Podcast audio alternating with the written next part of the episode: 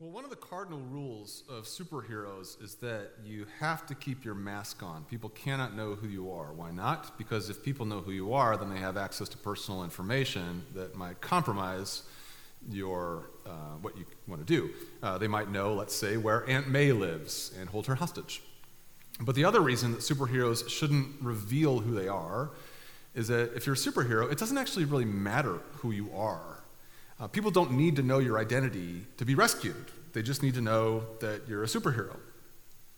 And that's why Tony Stark creates such a sensation when he takes his mask off and makes clear for everybody to know I am Iron Man.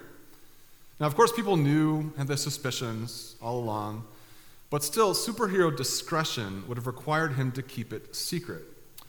Tony Stark was never one to play by the rules, though. He was the Iron Man, and he wanted everyone to know that.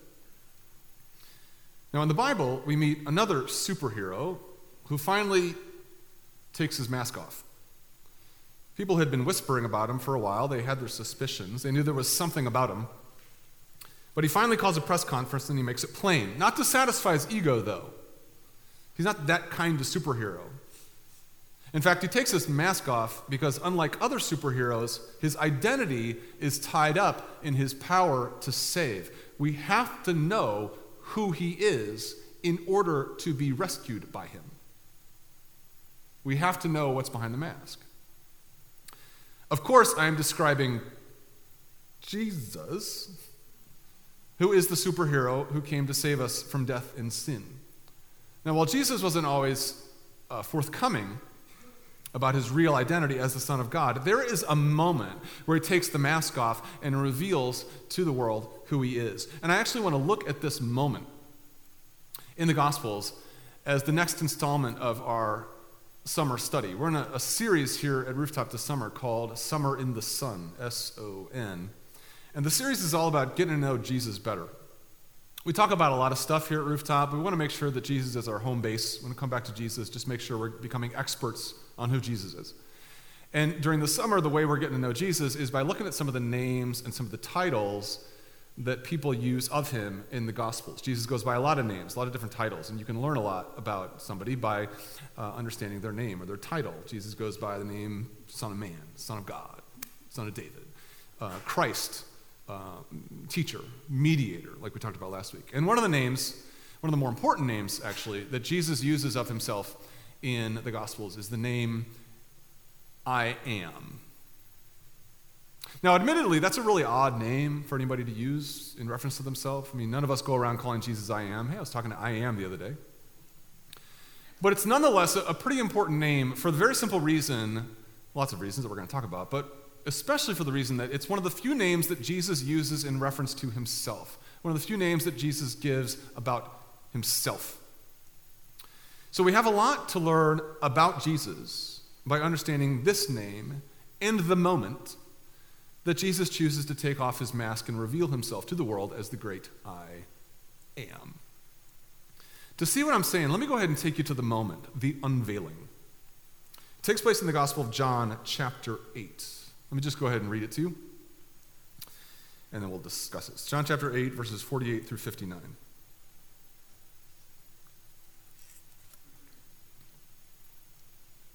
The Jews answered Jesus, Aren't we right in saying that you are a Samaritan and demon possessed? I'm not possessed by a demon, said Jesus, but I honor my Father, and you dishonor me. I am not seeking glory for myself, but there is one who seeks it, and he is the judge. Very truly, I tell you, whoever obeys my word will never see death. At this, the Pharisees exclaimed, Well, now we know that you're demon possessed. Abraham died, and so did the prophets. Yet you say that whoever obeys your word will never taste death. Are you greater than our father Abraham? He died, so did the prophets. Who do you think you are? Jesus replied, Well, if I glorify myself, my glory means nothing. My Father, whom you claim as your God, is the one who glorifies me. Though you do not know him, I know him. If I said I did not, I would be a liar, like you. But I do know him and obey his word. Your father Abraham rejoiced at the thought of seeing my day. He saw it and was glad. You're not yet 50 years old, they said to him, and you've seen Abraham?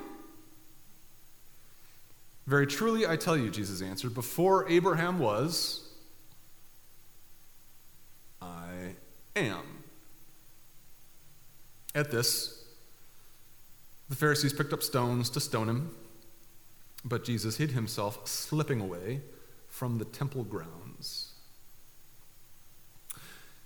This is a very well known story, and the reason it's so famous is because Jesus finally makes plain to his followers and foes alike who he is the God of the universe. He calls a press conference, makes it plain. Yeah, Jesus has made crazy claims about himself before. He's called himself the Messiah, the Christ, but here he goes for all the marbles. He, he crosses the line that one shall not cross. He doesn't just call himself Messiah, but what? God. The actual God of Israel, the actual God of the universe. Cue the hysteria. But I'm actually getting ahead of myself. Jesus doesn't just come out and call himself God. His announcement comes at the end of a very long debate that he's having with his theological, political nemesis, the Pharisees. And in order to really appreciate sort of the climactic moment here where he reveals himself as, as the I am, uh, you got to kind of understand how the debate progresses. So let me take a few moments, kind of walk you through the discussion here that he has with the Pharisees so that we can kind of understand and appreciate the climactic moment.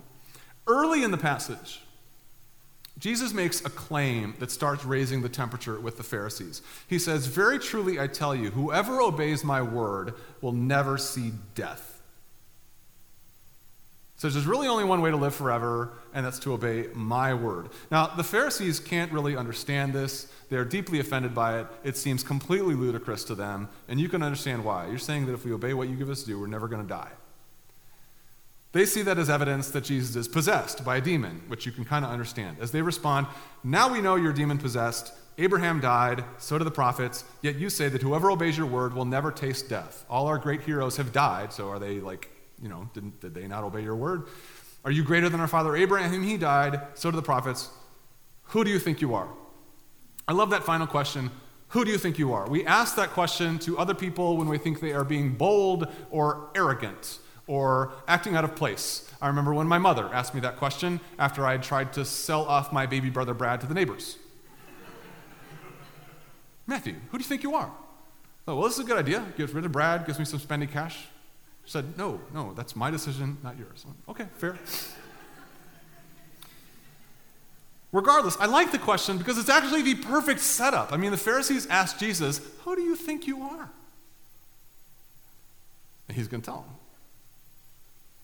Now, the gist of their complaint, though, the gist of the Pharisees' complaint is that Jesus has just promised that whoever follows him will never die. I mean, that's what he says. Whoever obeys my word will never see death. In fact, not only does Jesus say uh, they will never see death, this, this phrase is actually a really interesting phrase. It's in the emphatic tense. Now, in Greek, New Testament was written in Greek. You know what it means to, to, to, emphasize something? Like when we're speaking in English, how do you emphasize something? When you're writing in English, how do you emphasize something? You can underline it, you can highlight it, you can bold it, embolden it. But in Greek, uh, you can't do any of that. They actually had an emphatic tense. They would use slightly different words for emphasis. So, a real literal rendering of, of, of what John writes here, what Jesus says here, is, is basically whoever obeys my word will never, ever see death. Do a little Taylor Swift here. Whoever obeys my word will never, ever, ever see death. now, of course, this sounds ridiculously too good to be true to the Pharisees. They know, as we do, that everybody dies, even their hero Abraham, the original Hebrew, father of the Jews. They're all dead, as are the prophets. How can Jesus' followers never see death when statistics suggest otherwise? Everybody dies. But the Pharisees are doing what the Pharisees do. The Pharisees are actually making a mistake that they make very commonly. They are taking Jesus too literally. Pharisees are always taking Jesus too literally. Uh, Jesus says something like, wait, how does that happen? Uh, Jesus says, uh, I am the bread of life. And the Pharisees ask, well, should we eat you?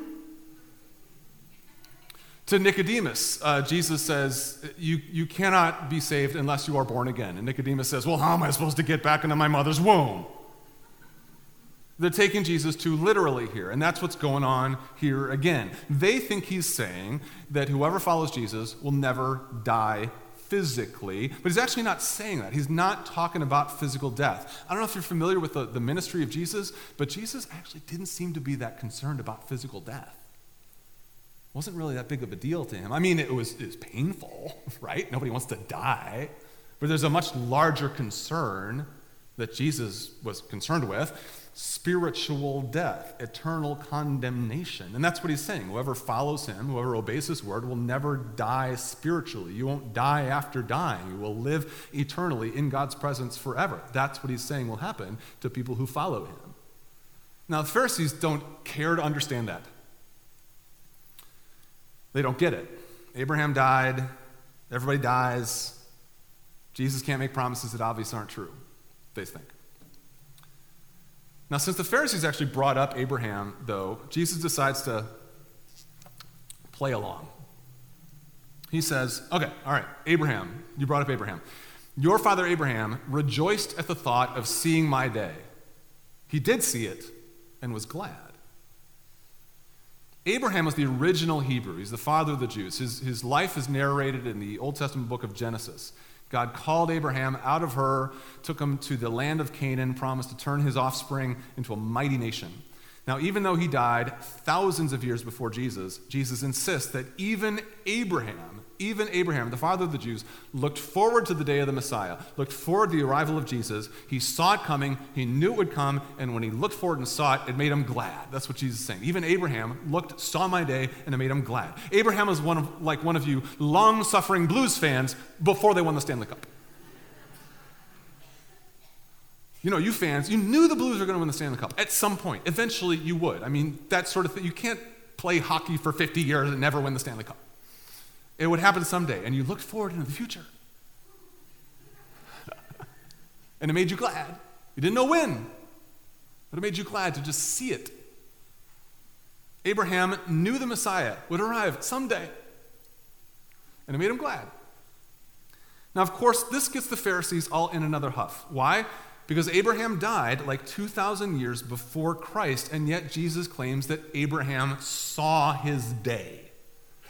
Pharisees are astounded. You are not yet 50 years old, they said, and you've seen Abraham? You can hear the sarcasm in their voices. Oh, you've seen Abraham. This guy's seen Abraham. What did he look like? Was he like short and squat? Was he like tall? Was he like big boned? Where'd you see him? Did you see him at the like the camel shop? Yeah, did you see him at the camel shop?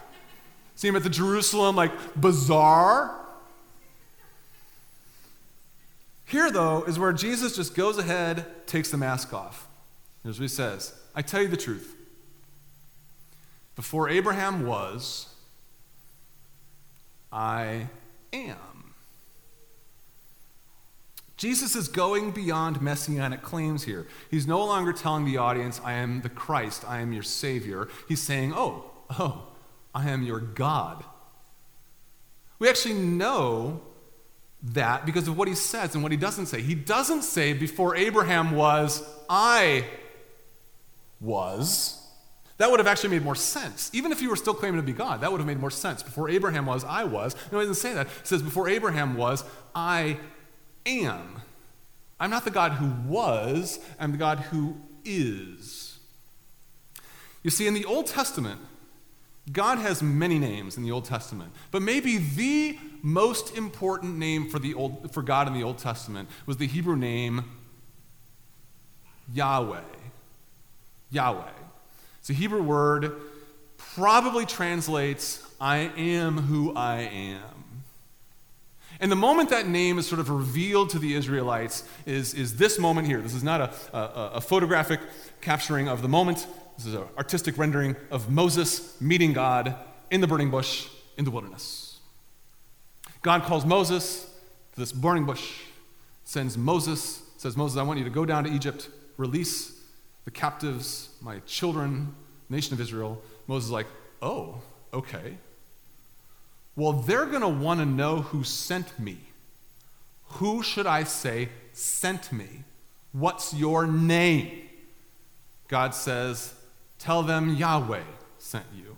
Tell them I am who I am sent you.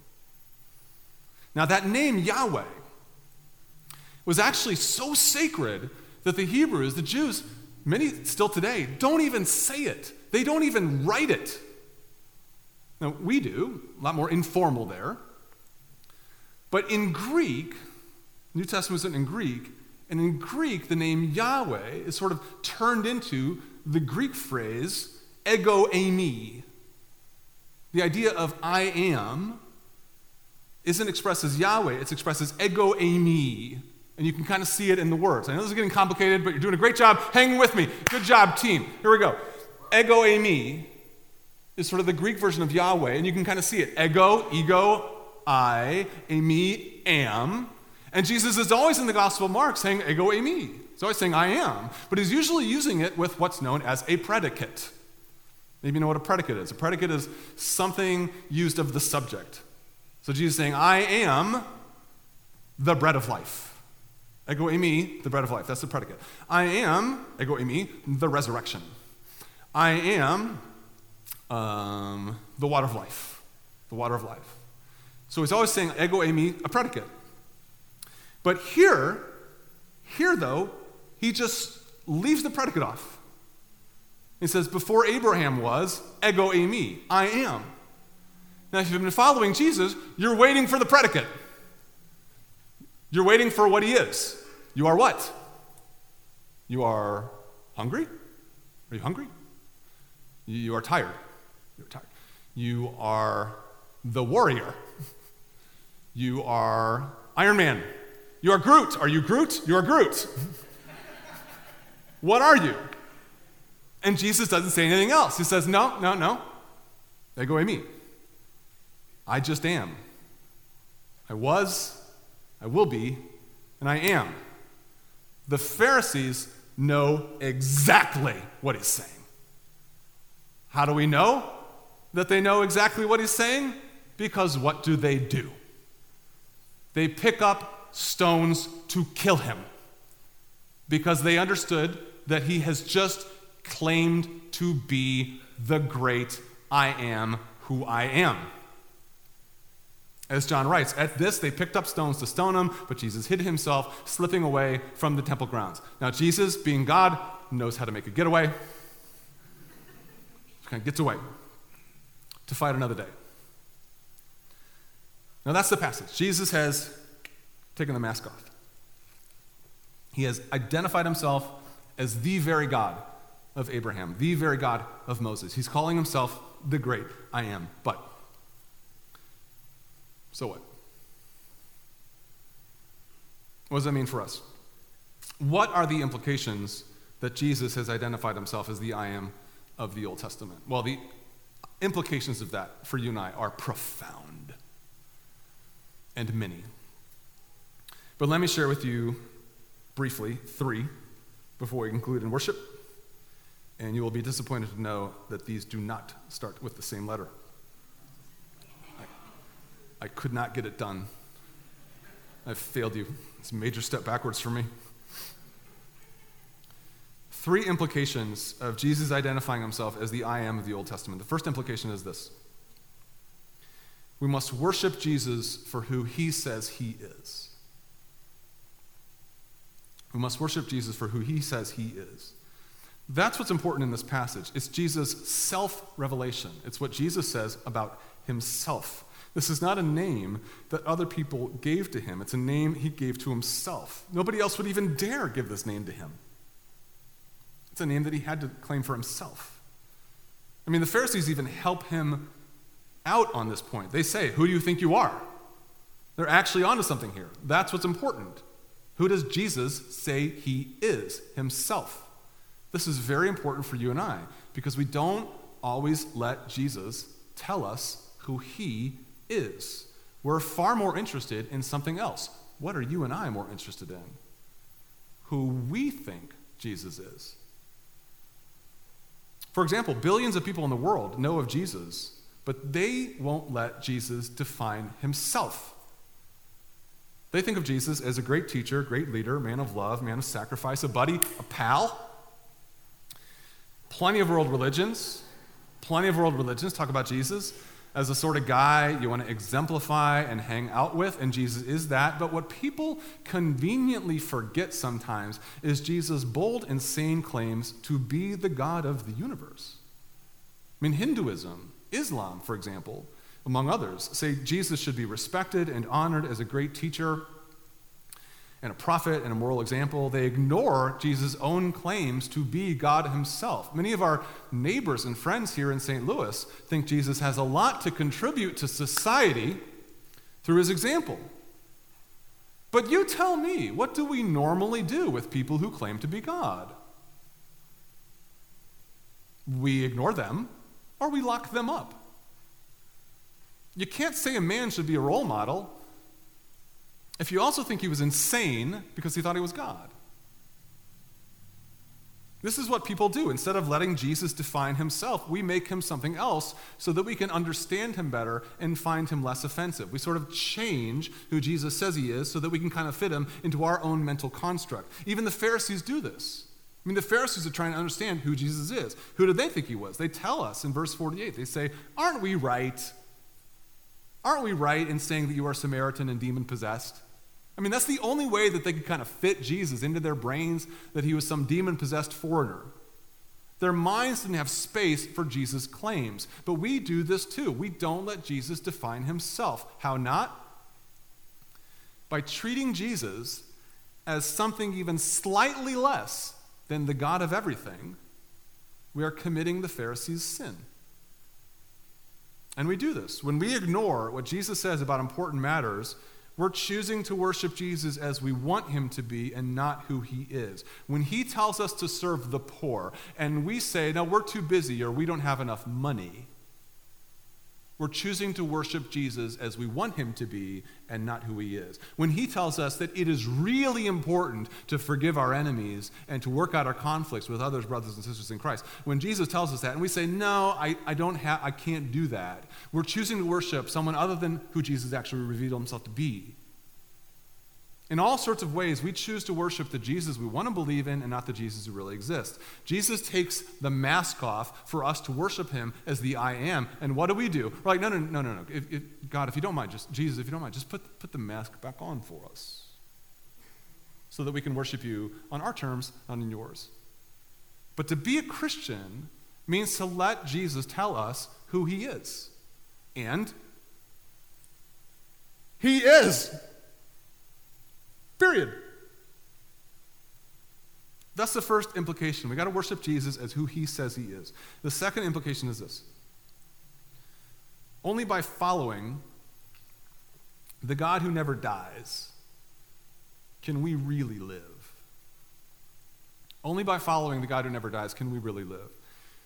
In claiming to be the great I am, Jesus is claiming to be beyond death. He transcends birth, he transcends death. Abraham was, David was, Moses was. You and I will be was at some point. But Jesus is. Jesus is the God who has never ceased to exist. And it is by this power that we too can truly live. As Jesus says, Very truly I tell you, whoever obeys my word will never, ever see death.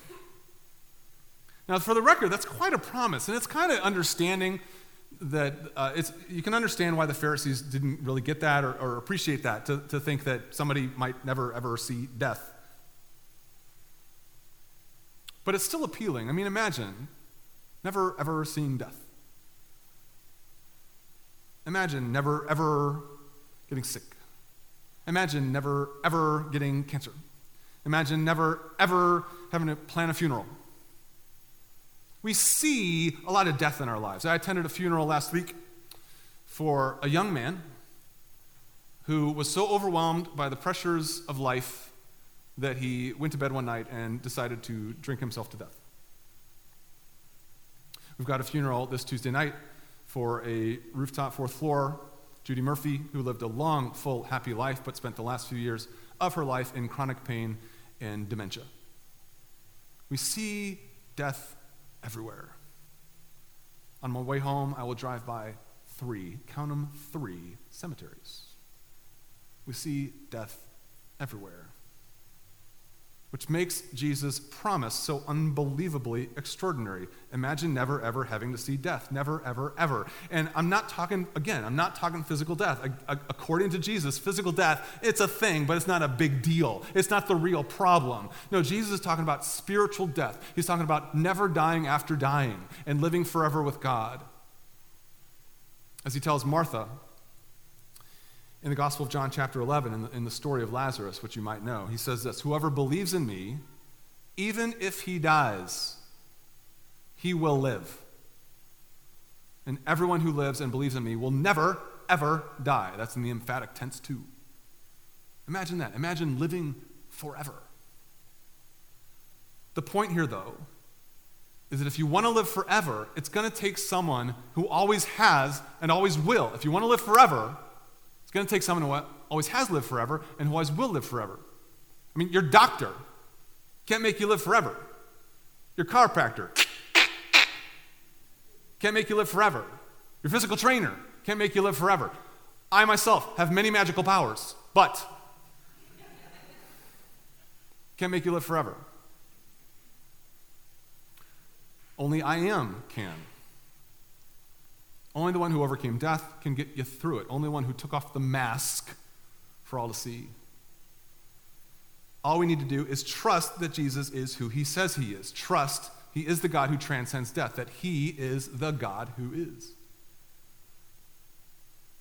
That's what it means that Jesus is the I am of the Old Testament. It means that we must worship him for who he says he is, the creator, the sustainer of everything. It means that he transcends death, has the power to give life. But it also means one more thing, one more thing that I want to share with you before we close in worship. It means that Jesus is with us. Jesus is with us. The name I am uh, is actually Hebrew scholars have a lot of fun trying to, to define Yahweh just right. And, and, it's really actually a very difficult word to translate. Some, some people translate, I am who I am, I am that I am, I am the God who is, I am the God who always will be. Uh, so it, gets a, it, it becomes a very academic debate. What is God's name precisely? And sometimes that can get a little too heady sometimes. But on a more personal level, the, the, the, the, the big idea, I think, but behind the name I am, uh, suggests to us God's presence with us. That's what's behind the name. I am who I am, and I am the God who is with you. That's actually what God tells Moses I am who I am, I am with you. I am the God who is with you. As you go do battle with Pharaoh, I will be with you. As you lead the Israelites through the wilderness, I will be with you. You might not always see me, you might not always feel me. Oh, but I am there. I am with you. I am the God who is with you. When Jesus reveals himself as I am, he's giving the invisible, ever present God a face. Jesus is the God who is with us. Jesus is the God who was with Moses. Jesus is the God who was with Israel, in the wilderness, in the temple. That was Jesus. That is Jesus giving us courage, giving us direction, giving us hope. This should give us comfort. It should give us comfort to know that Jesus is the God who is with us, that we're never alone. It did the disciples, Jesus' disciples. Uh, maybe you know the story. I'll tell you a story and then, then we'll start wrapping up, but maybe you know a story of um, Jesus' disciples crossing the Sea of Galilee. Uh, they're in a boat. They have to go someplace to do disciple business. So they get in a boat, across the Sea of Galilee. Jesus has some messianic business to attend to, so he stays behind.